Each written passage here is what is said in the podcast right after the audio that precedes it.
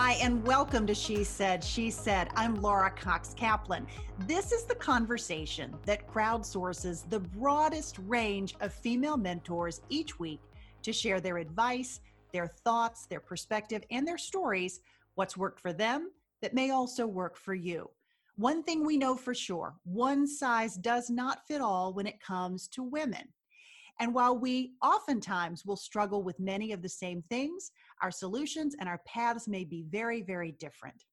That notwithstanding, I constantly am seeking women whose stories offer a compelling take on the challenges that so many of us face, things that can knock us off track if we allow them to. The women who join me consistently show us that that does not have to be the case. In fact, the challenges are often the reason why they ultimately find their calling and achieve tremendous success. The incredible Francine LeFrak is my guest today. She is an award winning television, theatrical, and film producer turned social entrepreneur.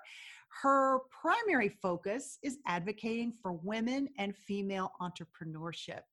Francine is actually a trailblazer in helping to create economic models that are self sustaining and that are grounded in a philosophy of opportunity and empowerment through work. What an incredible, incredible goal. This value is deeply embedded in the mission of her foundation, the Francine A. LeFrak Foundation, as well as its subsidiary, Same Sky. And for those who are listening today, take a look at the show notes for this episode. I'll include a couple of photographs of one of the beautiful bracelets that is manufactured by the Same Sky Foundation. You'll find them at samesky.com. Francine, welcome to She Said, She Said. Thank you, Laura. I'm so happy to have you here. Your story and your perspective have been such an inspiration. I've really loved doing the research on you for this interview. For our audience listening, one of the things that really jumped out at me is that I've heard you described as a philanthrocapitalist. What does that mean? The greatest philanthropy is a job, not a handout. And I believe so strongly in the hand up, not a handout model. And when I went to Rwanda, which we'll talk about, and met the women there and saw how talented they were with their hands, giving them money was not going to give them dignity. Mm-hmm. And it would never give them the security they needed. Earning a living was going to give them dignity and giving them a job was the most important thing that I could do because that would give them respect. That would give them an opportunity for their children to sleep on mattresses and eh, literally be safer in their community because they're earning a living based on their own skills. And that's what the dignity of work is. So when I became a philanthropist, I wanted to kind of turn it around and become a philanthropist that had an impact. And the greatest impact is when people have their own jobs, their own talent. You give them tools to be better. Mm-hmm. You give them tools to succeed, and then they fly. And the vision of watching them fly is such a great treat for me. So that's the kind of philanthropist that I wanted to be. One of the things that's so interesting about your background is that you spent the first, the biggest part of the first part of your career in film and television and theater, winning awards and producing incredible productions and films. And you had an experience that really caused you to make a pretty big pivot. Talk about what happened and what that pivot was, because this was really the spark that introduced you to the challenges in Rwanda in a big way? I want to talk about it in the context of skills being portable and learning that we all have portable skills. The last place I ever expected to go to and open a business was Rwanda.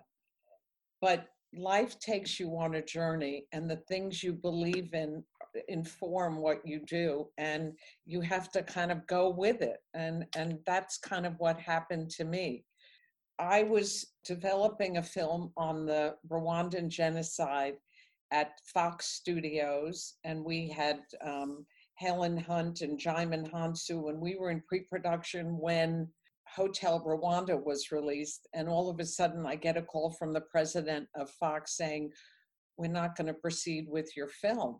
And I had spent about three years researching the Rwandan genocide, where you know in 1994 a million people were murdered in 100 days, and 70% of the women who got raped developed HIV. Mm.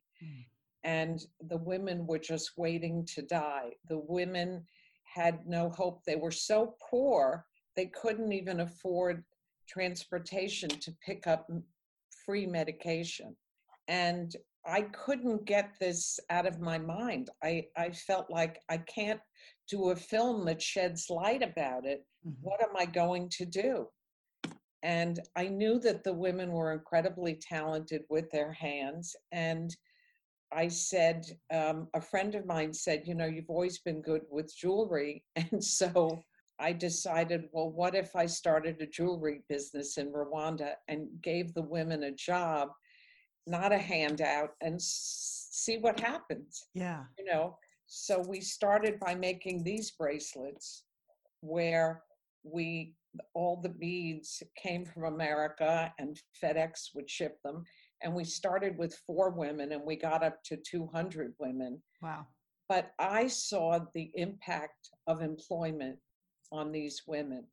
And to give you an example, there was Clementine. Clementine couldn't read or write uh, Kinyarwanda. She didn't have a bank account. Her HIV numbers were off the charts. She goes to the doctor, and the doctor said, Clementine, what are you doing? Your numbers are so good. What happened? She said, I have a job. Right? Clementine learned how to open a bank account. She learned how to read and write. And she even gave birth to a non HIV baby. So I saw firsthand the impact of what that does when you do pivot. I mean, it was very frightening for me going to Rwanda the first time, I'll admit it. And I never thought that Africa would have that impact on me that it has on people. You know, when people go to Africa, you know, it's this incredible experience in their life. But for me, the minute I got off the plane, the minute I met firsthand with the women, I mean, I was sold. You know, it was like a light switch. And, yeah. You know, that's what happens in life. You're not really prepared for that sort of thing. But it was life affirming and it changed the whole direction. And there I pivoted and started a jewelry company. Did people say I was crazy? Absolutely. Did people want to know why I was giving up show business?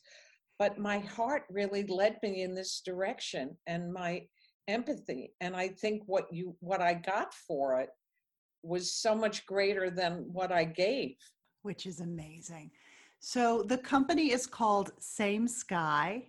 Talk about where the name comes from. I think it's kind of obvious, but talk a little bit about why Same Sky. I, I just sat, I, I, the name came to me in a flash. And I said, Same sky. We're all under the same sky. We see the same stars and the same moon. And then I looked at it on a piece of paper, and my dad's name was Sam, and my mother was Ethel. And I said, I don't know, in a flash. And I loved the name because it's so poetic and yet so profound. Yeah. Talk a little bit about, you know, anytime one goes off to a country like Rwanda to help provide economic assistance or in, or any kind of assistance to another country. Talk about maybe some of the challenges and obstacles that you had with existing government infrastructure there, or maybe what support you were able to get. Talk a little bit about that piece of the journey. You know, it's it's a very surprising journey because Rwanda, after the devastation, was left with 70% women and the president knew that the women needed to have a voice in rebuilding Rwanda. So 64% of the parliament is made up of women. healthcare is informed by women. In other words, right now, if you need breast medication and you're a farmer, they have zip lines, they have drones that deliver breast medication. Women's health care is like the best in Africa, in Rwanda. But I couldn't get over Rwanda. There's Wi Fi on the buses. My cell phone worked better there than in New York. The roads are the smoothest, not like Madison Avenue, you know? It was. It was a wake up call for what happens when women inform public policy. Mm-hmm. And it wasn't so much the basic obstacles that we had weren't so much that had to do with with governmental or whatever it's working in a country where the women speak a different language and we had to send everything we yeah. had to send the thread we had to send the tools we had to send everything but what was so incredible about it was their talent that you know i'll give you an this is a great example this necklace which i took to 47th street and i said can you make me a necklace like this? And they said are you out of your mind?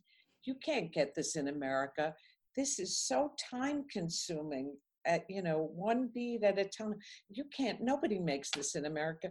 You go to rwanda and they like make it in a a flash. You know they so talented with their hands right. and you know i do believe talent is everywhere but opportunity isn't. And if we could encourage talent and share talent imagine what the society would be.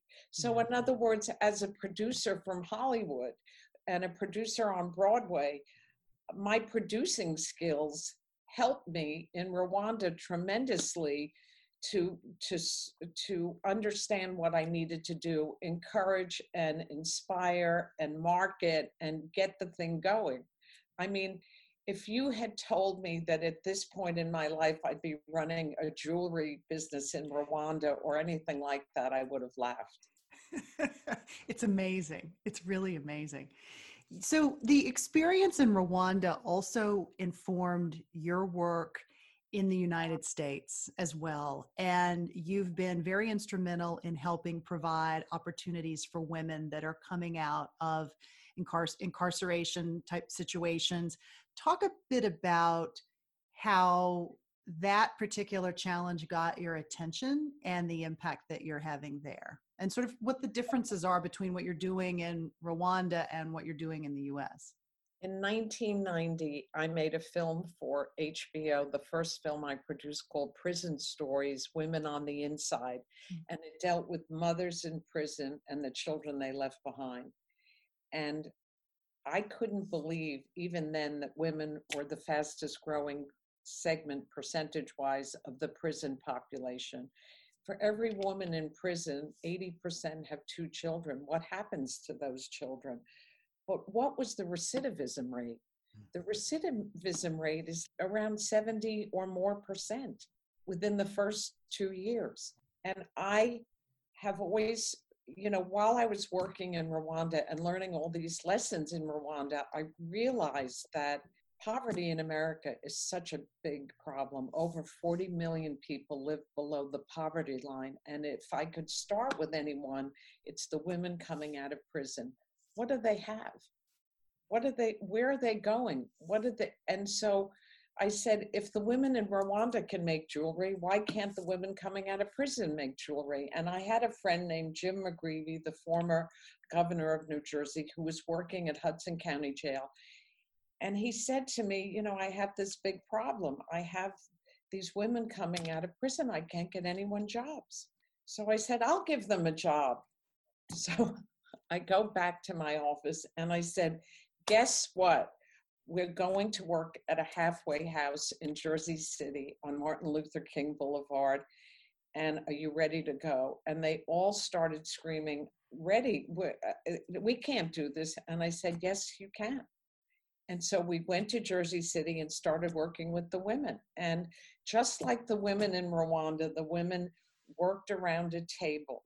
And around this table, they felt comfortable, almost like a knitting bee, mm-hmm. telling each other stories.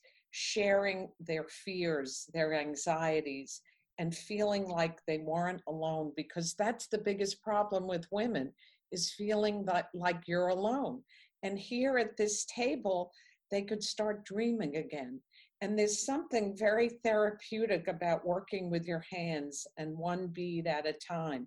And the women started to think maybe I'll go back to school, or maybe I'll, you know, open an art gallery or have a pie business. And it, it just was this eh, wonderful feeling. And what the women were doing in Jersey City was so similar to what had happened in Rwanda. And I realized that the model of creating employment, creating training, and giving these people the tools, that was the success model, going from invisible to visible.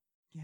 And so, I mean, I can tell you great stories. Barbara, for instance, was one of them, and she I said, you know, we're going to the Jersey City Mall for Christmas. We're going to open a kiosk at the Jersey, at the mall at Jersey City. And Barbara said to me, "That's the mall I I shoplifted from six times, and pepper sprayed the policeman." I said, "Barbara, you paid for your crime. We're going to go back to the mall." She said, "Well, could I be in charge of security?" And I said, Of course you can be. I mean, inside I'm dying. I can't even believe this is happening. Right. So we go back to the mall and we go to the mall, and Barbara starts um, talking to people as they came to the table. And she said, Sir, you're going to regret it for the rest of your life if you don't come and look at these bracelets. Or, Miss, what's your favorite color? I'll make a bracelet in your favorite color. And I realized, you know, she had so much talent in selling. And then this other part of Barbara came out, which was at the table, she started, you know, she was very good at counting the beads and bossing the other women around. And I said, Barbara, you're a natural manager. Maybe you need to go back to school. And she started taking courses. So, with my own eyes, I've seen the transformation that happens and the girls in in you know in this um, transitional home you know one got a job at supercuts and i love that story because she said one day i'm going to open my own salon and i'm going to have a red carpet because every woman deserves to walk down the red carpet as i said one worked for blue apron one got a job at ups and got health insurance and she got her children back. For these women, buying a birthday card is a huge thing. Right. I mean, you know, what I learned from Rwanda and what I learned from the women in Jersey City is it's just, it made me a much more real person, you know, and it made me value what I have to, so much and appreciate what we all have. And it gave me such a richness that I could interact with these women and I could understand the courage they have, especially working with the women in Rwanda who survived a genocide, but yet are about reconciliation and hope. And I always, you know, think about the two women that worked next to each other, and one of their husbands murdered the other one's husband. Ah. And yet they had to focus on their children and their future and their health and they didn't have time to hate each other wow. and i always say the the mind is a dangerous place to wander alone because you know if you're busy if you're focused you don't have time to go to those dark places and the women in rwanda taught me about forgiveness and it's such an important lesson yeah Another thread through both of these experiences is this notion of community and network. And you've given these women an opportunity to really be part of something that's a shared experience. Talk about the power of that and why that's important.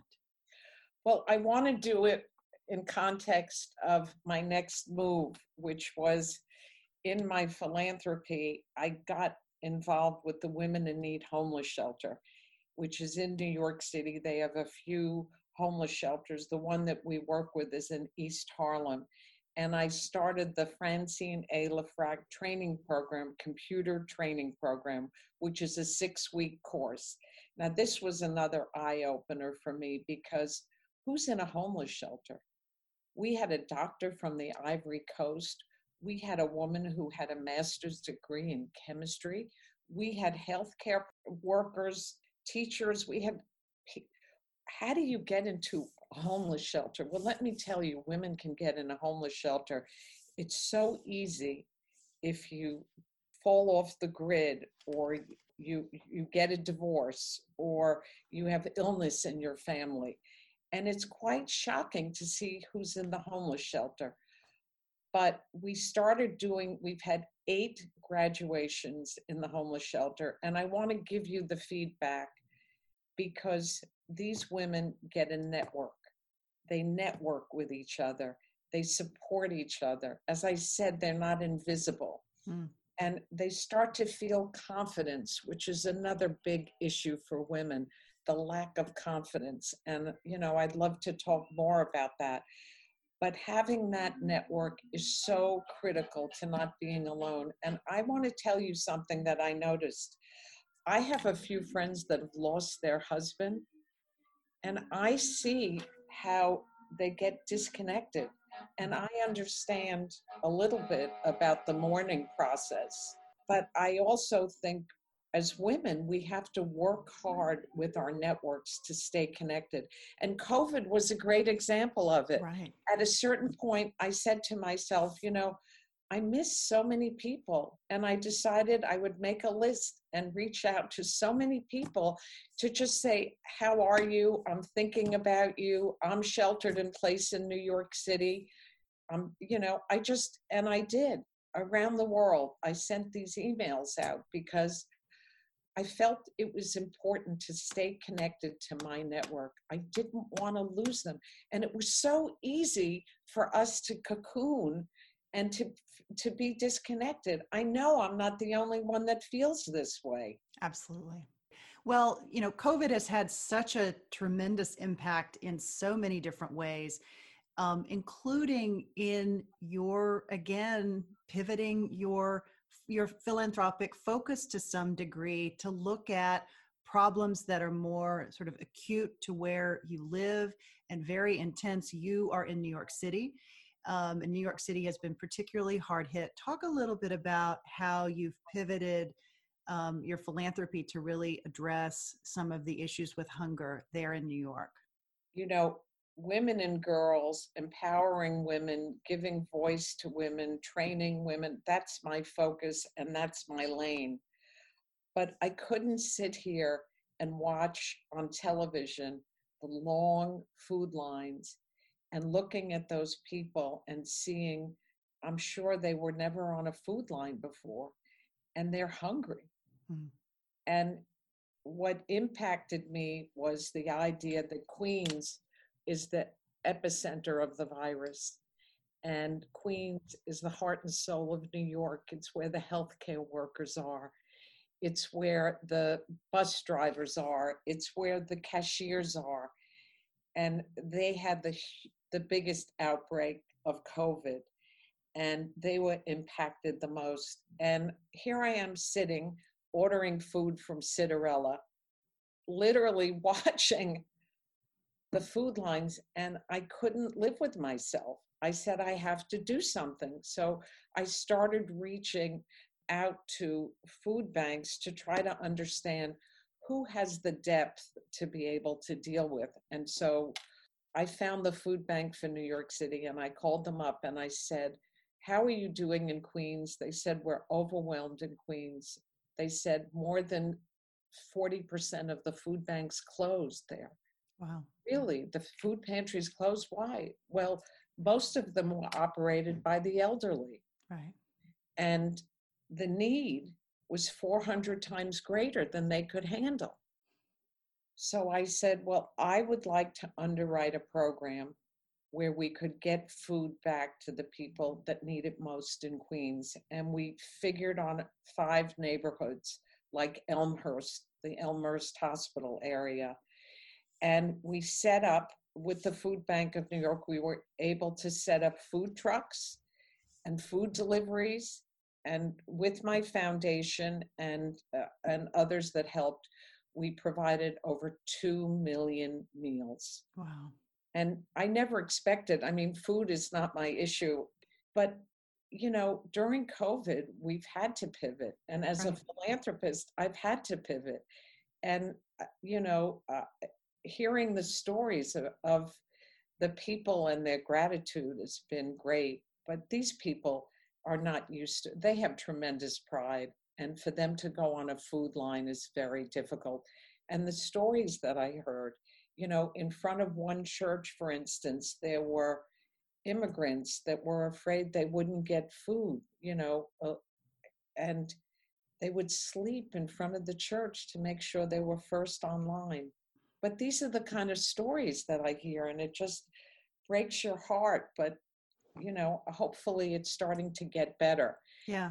We're still focusing our work. We've started this refrigeration process in Queens and techno and to add refrigeration and technology to deal with this mm-hmm. and also to create a center because we've stopped with the food trucks so people know what's available to them yeah these are these are very different elements right people that are in tremendous need but you're talking about very very different needs how do you create an organization um, a philanthropy or a business that is able to be nimble enough to make that kind of pivot because you're talking about expertise in an area that I'm assuming your team probably your existing team probably didn't have. So what's your advice for building an organization that enables you to really take advantage of and address problem when it comes? I mean that's what everyone's having to do with COVID but maybe share your perspective on how to how to do that as nimbly as possible. I think for me as a philanthropist how i describe myself is very hands-on. And i think when you're hands-on and you're in the trenches that it's the most rewarding way to be a philanthropist because it's not it, you don't just write a check you're in the trenches. I mean, I speak at every graduation of the eight graduations. I'm the featured speaker at the Women in Need Homeless Shelter. I meet the women. I know what they're good at. One is good at security. One wants to be a veterinarian. But I get the joy of the hands on feeling. And I can't tell you how important that is. And as a philanthropist, if you can not only bring your talent, but also bring your time, your energy, your network. It's a game changer. Mm. And that's what I do. And it's it's wonderful. Yeah. Can we talk a little bit about how you grew up and where this this philanthropic gene really took took heart? Well, I grew up in a family that was extremely male dominated and women were not to have a voice you know, and I grew up being told that I come from a, a, real estate family, and I was told at age 13 that I would not be invited into the business. But since I loved show business, I didn't see it as a problem. But I knew I wasn't given access to that. However, as a woman, I realized in my journey how important it was for me to have this experience growing up because the idea of giving women voice became something so deep in my heart mm-hmm. that I wanted so badly to do it. And it didn't matter which women, it just was how, as, as women, can we fulfill our promise and our legacy. And I, am going to answer your question in a kind of different way. Um, women control 60% of the money in the world, and 80% of that m- money that's controlled by women is managed by men. I feel so, I'm such an advocate and I feel like financial literacy for women is so critical to their success. I don't care if you live in poverty or you have all the money in the world. You've, women have to take charge of their financial health. And uh, I mean, we all know women that have fallen off the cliff financially. And I believe that it's such an important point. And now I want to tell you a shocking statistic, which is in the philanthropy pie, one and a half percent goes to women's causes. And that speaks to the fact that 60% of the money is controlled by women now. And in um, 2035, it will be 70% of the money. Wow. So, caring about each other, supporting each other, lifting each other up, and finding ways and tools to help each other is a mandate now. Mm-hmm. And I, I think it's so fascinating.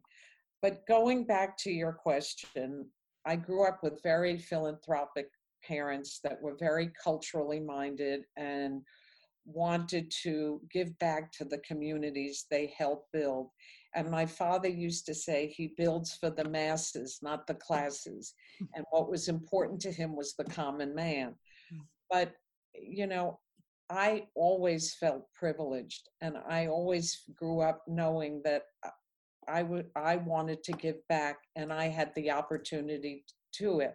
But it was designing the journey to find out what really spoke to me as a philanthropist and where I thought I could have an impact. Mm-hmm. And I realized it's with women, it's with women and girls, it's with education and training. And so that's where I focus my philanthropy. And boy, do I get a lot for it. There's a lot of moms that listen to this podcast, not exclusively, of course, but a lot of women that are listening have kids. How do we work to inspire that sense of giving and commitment to others, similar to the way that you grew up? I mean, it, it all has to do with role modeling. It's like you almost can't teach it. You have to live it and be it and breathe it what you say doesn't matter that much. What you do matters that much. And if you model it for the for the for your children, they will be it. Absolutely. As you look back on the work that you've been doing over the last several decades, talk about how it's changed you, the impact that it's had on your life. You know, I see a blank canvas and I see that I've filled in the canvas in certain ways. And as I was filling it in, it didn't make any sense. Now I see the pattern and I see the impact, and you know, it makes me very happy. I think that what it's given me is confidence. Mm. And that's as that's what women lack is confidence and I'll give you an example of it. In 2004, I joined the Women's Leadership Board at Harvard's Kennedy School. And we started doing all this research why girls don't do as well as boys on SATs. Hmm. And we realized why because they're afraid to speak up and they're afraid to guess wrong. They're afraid to make mistakes. So we were able to find, uh, you know, with this research to deliver it to the SAT board, and they changed the way they grade SATs. Now, if you leave a question blank, you're not graded for it. So they've changed that. But really, isn't, I mean, doesn't that say it all? You know, how can we as women speak up and develop confidence? You know, doing hard work and focusing on your work builds confidence. Having a job builds confidence. You know, it's these tools that really help you. Absolutely. Because you started out in a creative field, how much did that inform your maybe problem solving skills as you saw something that was new to you in a different sector how did how did the creativity piece maybe inform your journey as you began to tackle some of these problems in different different places? You know the creativity calls on all of you. So just going back to the jewelry and same sky I don't consider myself a jewelry designer, but I was always that person that I would wear something and they'd say, Where did you buy it? How do I get it? You know what I mean? So I knew I had an eye. But the creativity helped me to engage all of me. You know, so as a producer, when I went to Rwanda, I could use those skills, but I could also design and market and do all these other things. And I think, you know, producing and, you know, having failure in Hollywood or having uh, challenges on Broadway, you know, made me very strong. And I really think you put energy in one place, it pays off somewhere else. Everybody has dreams and they sort of see that the, I'm going to fulfill this dream this way. And guess what? It doesn't happen. You find that that energy that you spent doing this pays off in a totally different place. Go with it. Yeah. Embrace it. Believe it. It's such good advice. Okay, I want to tell our listeners where they can get these amazing bracelets. I have one on, Francine has one on. This is samesky.com. You told me that they're actually on sale. I will have this podcast posted while the sale is still going on. so on Wednesday till Friday, there's a 60% off sale. You know, Wednesday the 23rd to Friday, the 25th. There's a 60% off sale. So if you're going to buy a piece of jewelry, these are the next two days to do it. I think the sale starts at 6 a.m. That's fabulous. And the and the proceeds, of course, benefit these women who we've been talking about who are in Rwanda. They also benefit the women who are in the US yeah. as well. Yes. Yes. Yeah, which is fantastic. And I want to just tell you a story about the women in Rwanda quickly that right now I knew that I couldn't make jewelry for the rest of my life. And so we started business training for the women in Rwanda. And to date, we've trained more than 200 women to run their own businesses with locally sourced material. And they make baskets and bags and they sell them to Target. They have their own collectives and their own union banks. And I've seen the women you know, start their own businesses all together. And it's been so gratifying because that's the ultimate to right. run their own business. This is amazing. Your story, you've got so many dimensions to what you've done and what you're doing and the impact that you're having. Francine, it is a joy to talk to you. Thank you for all that you're doing to help women and girls. And thank you for your time today. I really appreciate it. Thank you. It's a pleasure. Remember to check out samesky.com for all of the amazing jewelry, the proceeds of which benefit the women that Francine and I have been talking about today. And don't forget, as she mentioned, there's a 60% off sale from Wednesday, September the 23rd through Friday, September the 25th. So if you're listening during that window, be sure to check out samesky.com. Happy shopping. Absolutely it's so important for our listeners to hear from people like you who chart out in one direction go a very different way because you're finding this meaning and impact that you're getting from the help that you're able to offer these women. So it's really amazing. So thank you. So much. Thank you. It's a pleasure to learn more about my amazing guest today Francine LeFrak check out the show notes for this episode episode 119 Remember, you will always find the broadest crowdsourced mentorship right here at She Said, She Said podcast. I'd love to know what you think about this episode or any others and what topics you'd like to hear more about. If you're listening on your iPhone, I would also be grateful if you'd take a quick screenshot and share it on your Instagram.